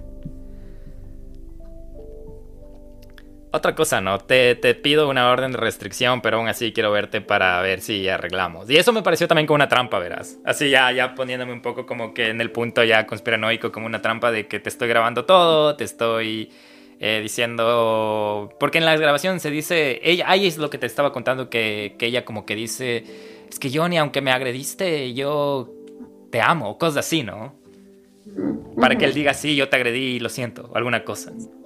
Sí, sí, parece como, eh, justo como tú dices, ¿no? Como esta cuestión planificada para tratar de seguir recolectando cosas, pero vale recalcar, no necesariamente es el caso de Amber Heard, pero me parece importantísimo recalcarlo porque una vez más la gente se está haciendo juicios que son totalmente desde una ignorancia, ¿no es cierto? Desde las opiniones de personas que no conocen de violencia.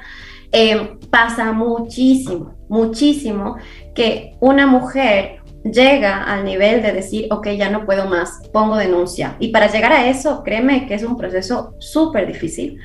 Pero muchas denuncias se quitan, muchísimas denuncias.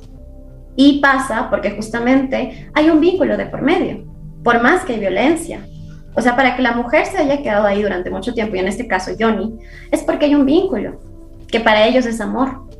Y sobre todo si tú aprendiste que eso era amor, en el caso de Johnny Depp, en casa. Sus primeras figuras de, apego, de amor, de seguridad, le violentaban. Entonces, uno inconscientemente asocia eso con amor. Entonces, si mi pareja hace eso, es muy familiar, es muy conocido. Y por eso es que las personas se quedan ahí. No es porque quieren, sino porque es súper difícil y es muy familiar. Entonces, súper común, al contrario de lo que dice, que pase esto, que las víctimas mismo quiten la denuncia y vuelvan con sus parejas. Pasa hasta seis, ocho veces, muchas veces, hasta que logran separarse, sí se separan, como dato, para que no juzguemos esto porque pasa un montón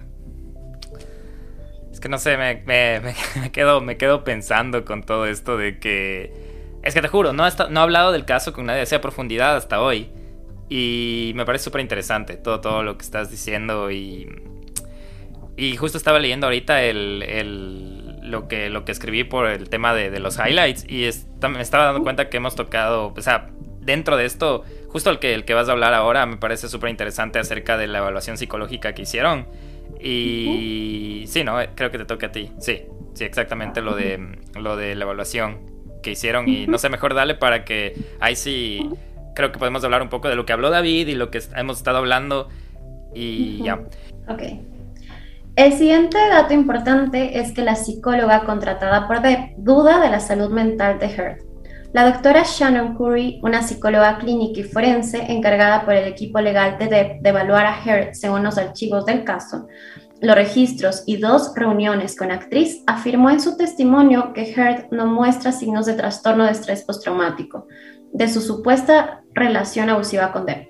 Además, Curry sugirió que Heard muestra signos de trastorno límite de la personalidad y trastorno histriónico de la personalidad, que podrían llevarla a fingir el trastorno de estrés postraumático y enmarcarse a sí misma como una víctima, exagerando o falsificando los síntomas.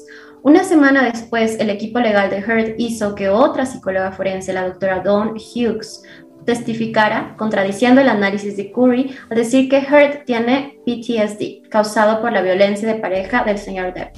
Hughes, quien dijo que siempre entra en una evaluación con una dosis saludable de escepticismo, también dijo que Heard no mostró signos de fingir su salud mental. Es, complejo, como justamente te comentaba anteriormente, eh, una evaluación, y ese es el problema. A nivel legal, cuando se tratan de hacer ciertas evaluaciones, usualmente optan por hacer baterías de pruebas súper simplificadas y rápidas, pero que no son eh, no son, digamos, a nivel de profundidad. Eso te iba a decir, no son muy, como indagadoras, ¿no? ¿no? Exacto. O sea, son test así como, eh, obviamente científicamente comprobados, pero sintetizados para tratar de resumir el tiempo y, y, hacer rápido una evaluación. Pero una evaluación no se hace en poco tiempo. Una evaluación te toma bastante tiempo. Y, y en efecto, es como, no te quedas con una evaluación. Sí, e, es importante como que diferentes puntos de vista, uno psicológico, uno psiquiátrico, eh, en efecto uno forense.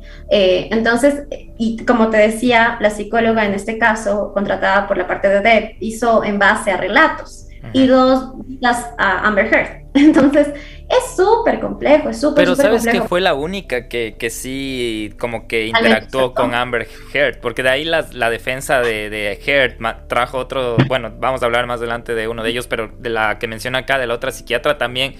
Eh, yo recuerdo que sí vi los dos testimonios y mm, la doctora Curry eh, explicó de una manera el, el test que ella hizo súper bien bonito, así como que configuras todo. A mí me llamó la atención. Y ahí me di cuenta que era como lo que tú dices, como un test eh, medio un poco macro, pero al final con muchos temas científicos. No es el típico test que te metes al internet y dices quiero saber qué. Pero interesante como ella como que defendió su, su, su, criterio, su diagnóstico, porque como tú decías, difícil diagnosticar cuando no tienes un, un proceso. Es como como paulatino o lo que sé, porque no puedes determinar ahorita viéndome o conversando, decir, chutas, que el Guillo ha tenido un trastorno de límite de personalidad o lo que sea, porque hicimos un capítulo. Y eso es lo que está pasando ahorita en este juicio, con las, todas las partes de las, de las cosas psicológicas. Y esta doctora Curry fue la única que por lo menos tuvo como que un par de visitas con Heard, pero de ahí la otra sí me... Fue un como un, desnivel tan raro porque después de ella, la otra empezó a dar sus testimonios y nunca había hablado con Johnny. Nunca.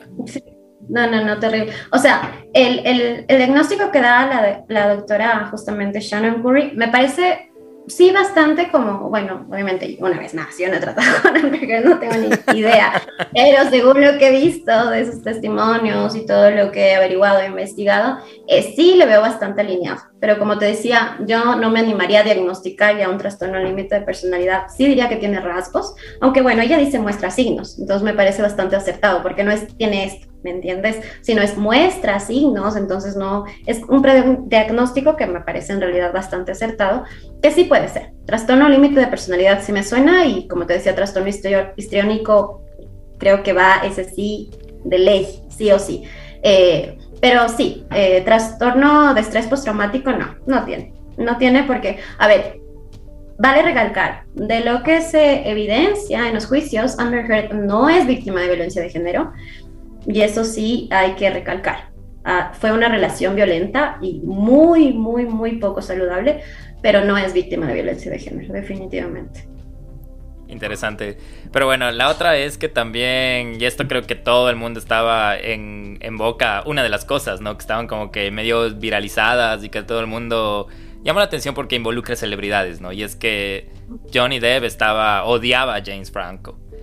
Y esto es porque la actriz testificó que Depp no quería que ella siguiera trabajando y lo describió como una batalla constante para convencerlo de que podía aceptar un nuevo proyecto. Hare trabajó con James Franco por segunda vez en la película independiente 2015 de Admiral Diaries, lo que provocó discusiones con Depp, quien sospechaba que ella tenía una aventura con su coprotagonista.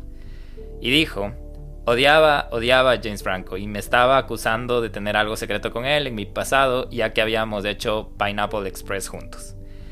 Mientras ella filmaba Admiral Diaries en Nueva York y Depp hacía Black Mass en Boston, volaron juntos de un avión privado a Los Ángeles, cuando ella dice que él la bofeteó y pateó en el suelo frente a sus asistentes y guardias de seguridad. Cuando testificó, Deb dijo que eso no sucedió, argumentando que ella era la agresora y que él se escondió de ella en el baño. Nadie dijo nada, nadie hizo nada, podías escuchar que era un alfiler en ese avión, podría sentir la tensión, pero nadie hizo nada, dijo Her entre lágrimas. Bueno, esto salió, esto del, la verdad igual yo tampoco, no había estado siguiendo un poco la parte amarillista del caso, pero me enteré de estas como sospechas de que Amber Heard estaba cometiendo infidelidad con Johnny, no solo con James Franco, sino también con Elon Musk, por el hecho de que había grabaciones en los elevadores y cosas así. Eh, lo que también deja mucho en tela de duda, ¿no? De, sobre todo la visita de James Franco, que fue a, horas de la noche mientras se encontraba en una relación. Y sin meterme mucho eso, creo que mm, hablaba de esto contigo porque da mucho entender el parte de los celos en una relación, ¿no? Claro. Eh, es que es este tema de, seguir alimentando de alguna forma esta relación violenta controladora, ¿no? Desde esta cuestión de dominancia, porque una vez más vamos a este tema de, eh, volvemos a Johnny Depp, que su esposa le agredía y también en el caso de que sea cierto que su esposa le era infiel en su propia casa.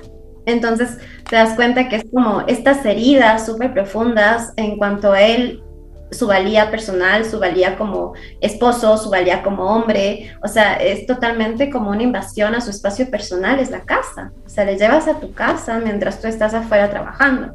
O sea, es una cosa que, ¿cómo no va a generar un, tema de, de esta agresividad que se sigue como conteniendo, ¿me entiendes? ¿Qué puede generar que él se haga pedazos a nivel mental?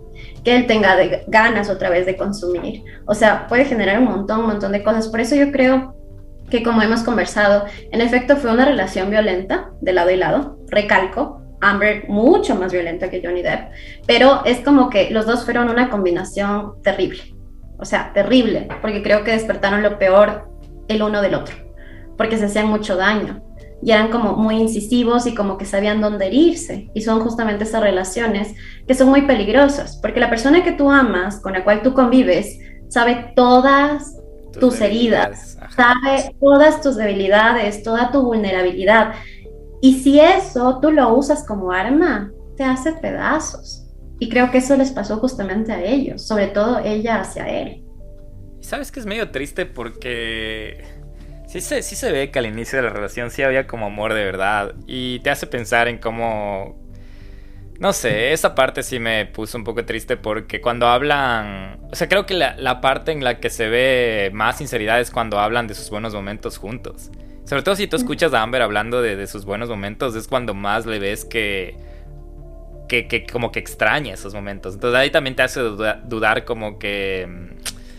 Qué fregada. Y también lo mismo con Johnny. Es como que él estaba súper enamorado de ella y sí te llega a ese punto de la tristeza de cómo uno mismo se vuelve autodestructivo en una relación, no necesariamente con factores externos, sino todo de ellos fue interno.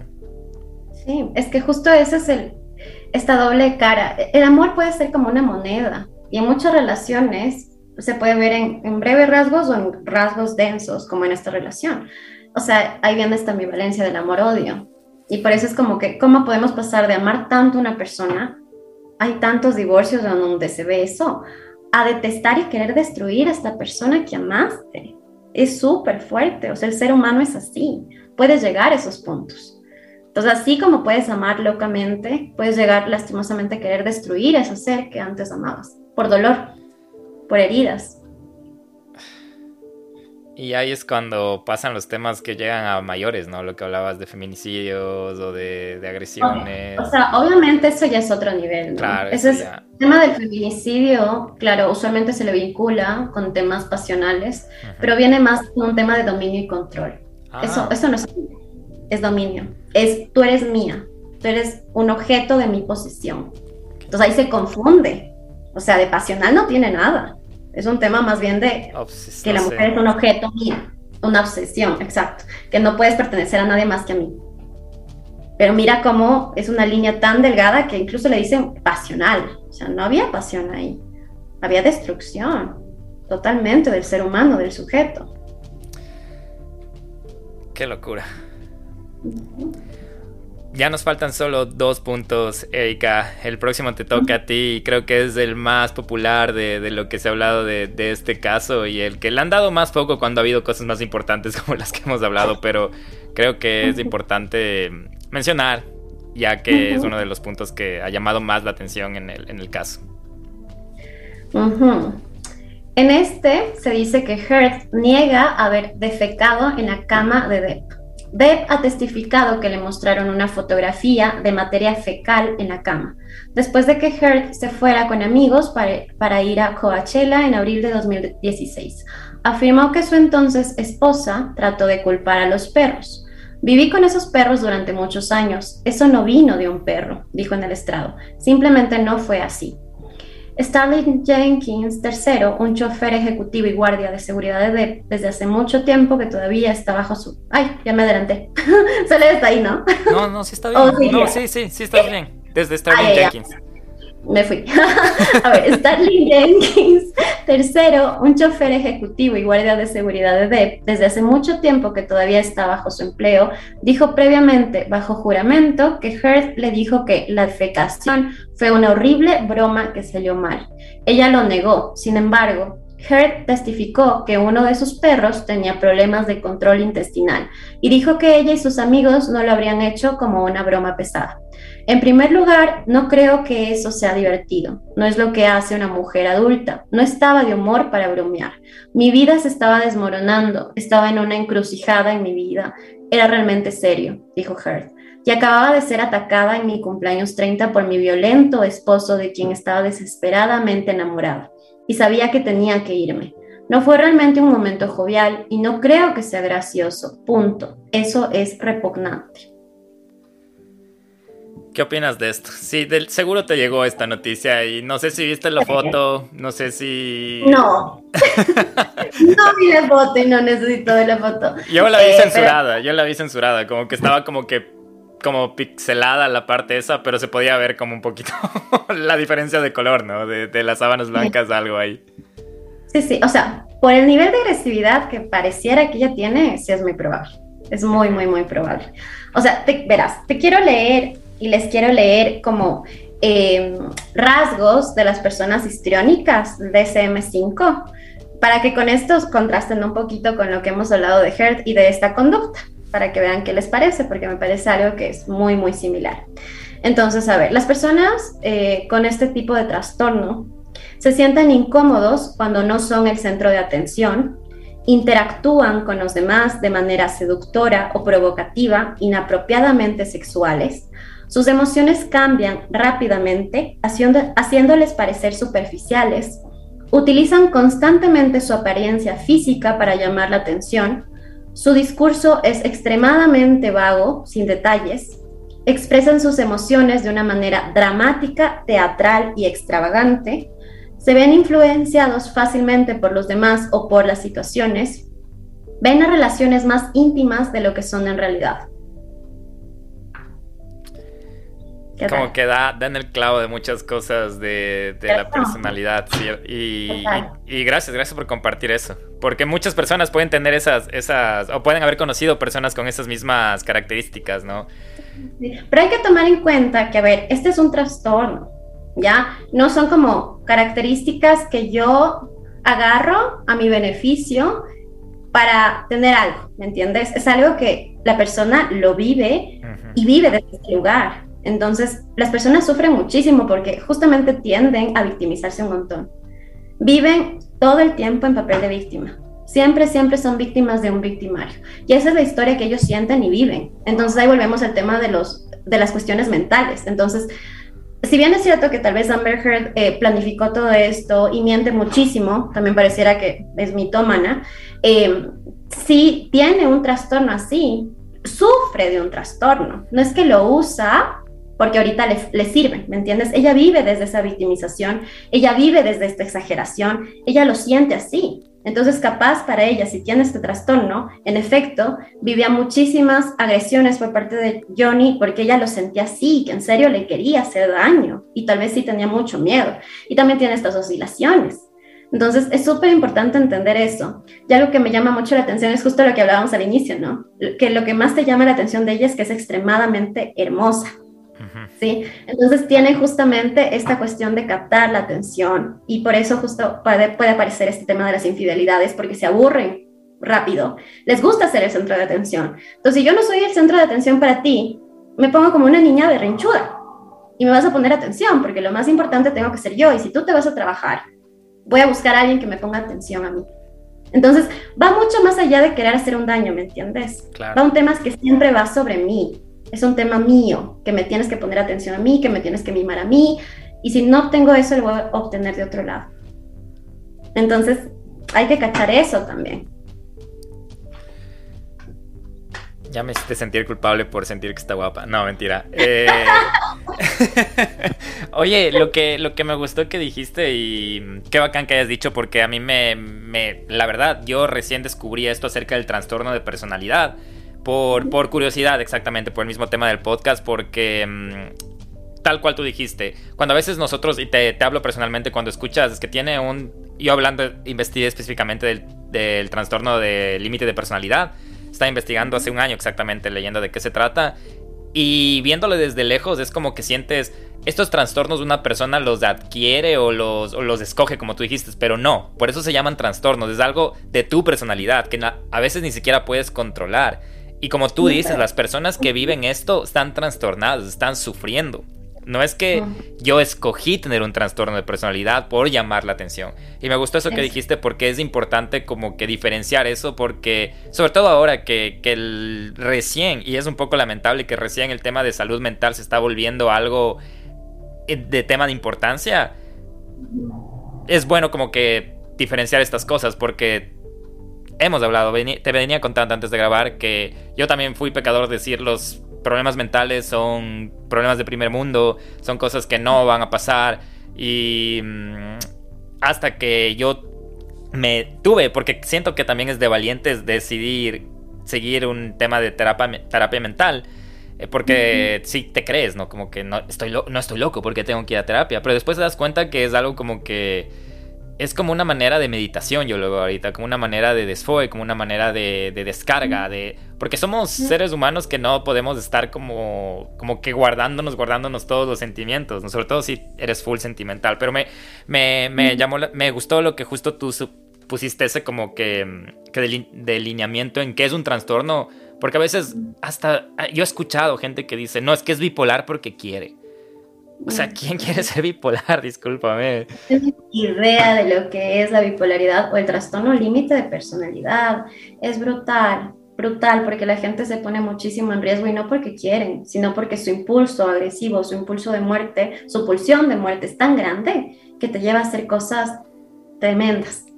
Entonces, es, es, justo esto de, como tú dices, no se puede controlar. Se puede controlar con tratamiento psiquiátrico y psicológico, pero si no sigues un tratamiento, te drogas, imagínate, o sea, es una bomba de tiempo. Entonces, sí, si bien es cierto que tal vez Amber Heard está tratando de ganar como sea, que sí planifica y todo, o sea, no es una persona que ahorita está feliz de la vida, para nada. Ahorita debe estar en su peor momento a nivel mental, o sea, tanto ella como Johnny Depp.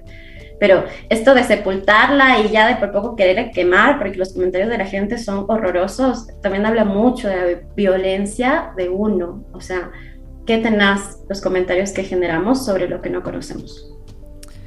Sí. Eh, ya, ya lo hemos dicho, lo que es este juicio se ha vuelto en entretenimiento y creo que las dos partes como medios de, de entretenimiento saben su, su papel en el juego lamentablemente, porque eso se ha convertido en un juego hasta para ellos de, de que, como decía David eh, al inicio, esto es un tema de que estoy tratando de que de demandarte por difamación, pero ya se ha vuelto en el que yo tengo razón o quién tiene mejor imagen que el otro. Y por el mismo hecho de que son personalidades públicas, ¿no? Eh, siento que Amber lo hace de una mejor manera, por obviamente por su carrera está más es, más joven, o sea, tiene una carrera más, más a proyección. A lo que Johnny ya es una persona que ha hecho su carrera. Y ahorita lo que él dijo en su testimonio al inicio es: dijo, lo que ya está, está hecho, no, no, no va a cambiar. O sea, lo que se dijo está. Lo, que lo único que quiero ahorita es que de aquí a la larga mis hijos no me vean como un agresor. Ya es algo un poco más personal, porque él dijo: ya estoy destruido. Y esto fue interesante escuchar de que ya, ya gane o pierda, yo ya perdí, dijo. Y fue interesante de eso. Em, voy a. Bueno, teníamos otros, otros temas de los que hablamos prácticamente con Erika, todas estas. que pensábamos que sea una hora, pero se nos fue el tiempo como locos. Lo único que quiero actualizarles es que ha estado pasando hasta ahora así súper rápido. Tenía otro punto que es que el día de ayer, el 23 de mayo, un psiquiatra también de la defensa de Amber demostró que Deb mostraba signos de violencia de pareja íntima. Él también mencionó que Johnny tenía un trastorno de dependencia de drogas o de dependencia de sustancias.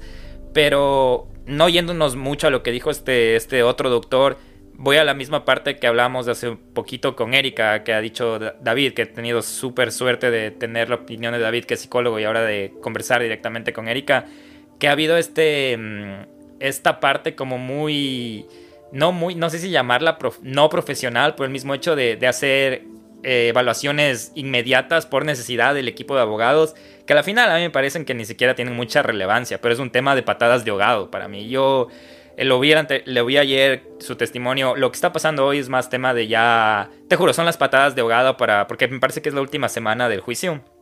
Y son patadas de ahogado de que si es verdad que la carrera de Johnny Depp se hizo pedazos o la de Amber o es verdad que por culpa de este juicio Amber ya no está en Aquaman, como cosas ya más de entretenimiento, ¿no? Y no sé, em, no sé si quieres agregar algo antes de ya ir terminando esto. Yo, fue un honorcísimo tenerte acá. Em, qué bueno, qué bueno que logramos grabar esto. Fue no muy planeado. Dije, veamos si le podemos sacar algo bueno de, de no solo entretenimiento ni amarillismo a esto. Y creo que, o sea, lo hablo por mí, yo me siento como que súper un poco como que bañado de, de, conocimiento gracias a ti. Y obviamente al final quiero que, bueno, ya les dije, la Eri es psicóloga, ¿eres cierto?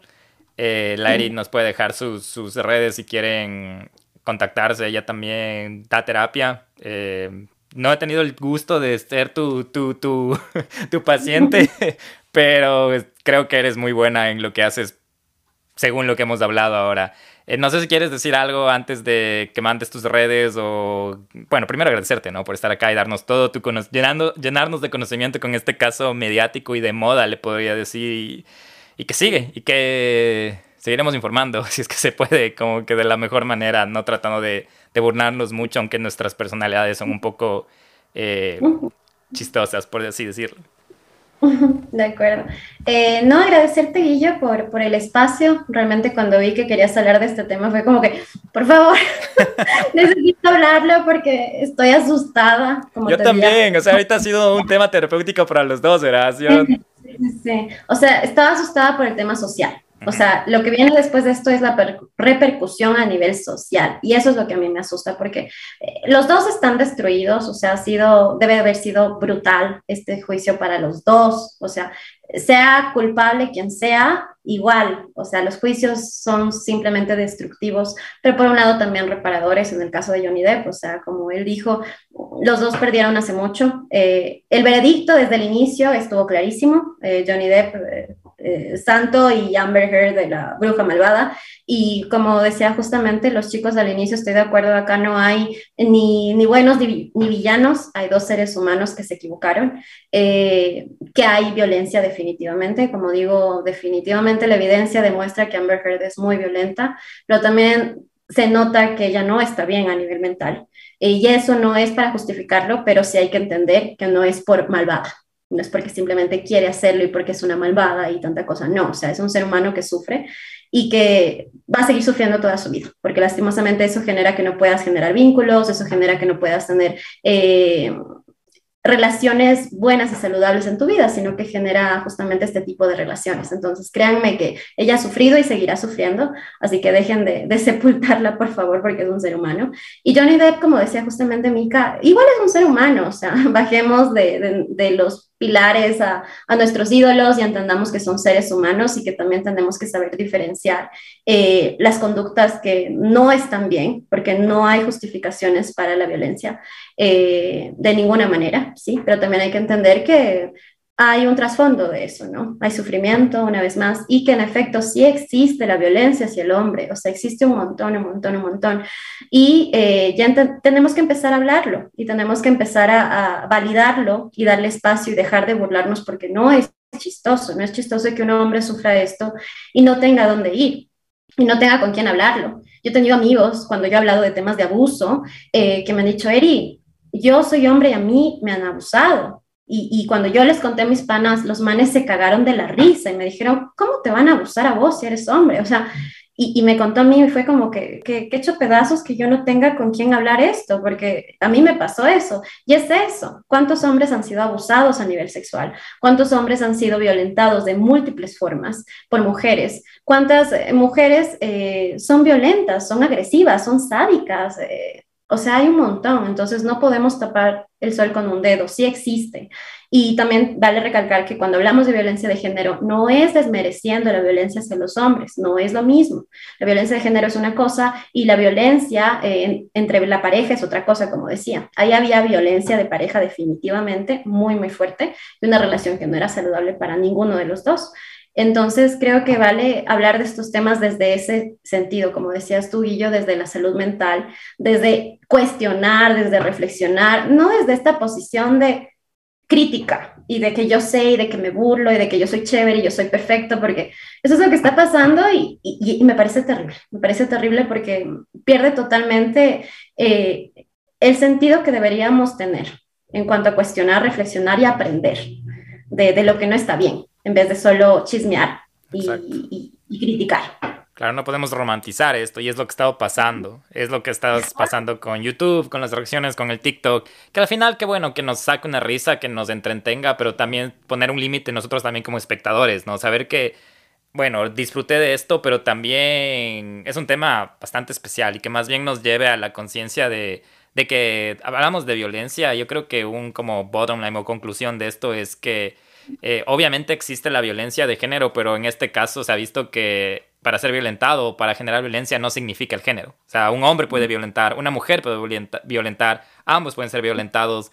Y aquí creo que se ha visto esto. Ahorita ya está más que puesto en evidencia que no había un agresor, sino eran dos agresores, no necesariamente físicas, físicamente, sino era una relación insaludable, de lo que se ha podido ver, ¿no? Nosotros estamos dando ahorita un, un comentario más que un juicio de valor con lo que se ha visto y con, con la, el criterio de una profesional que está aquí conmigo. Entonces, eh, yo les agradezco y te agradezco a ti una vez más, Erika, por aguantarte estas casi dos horas.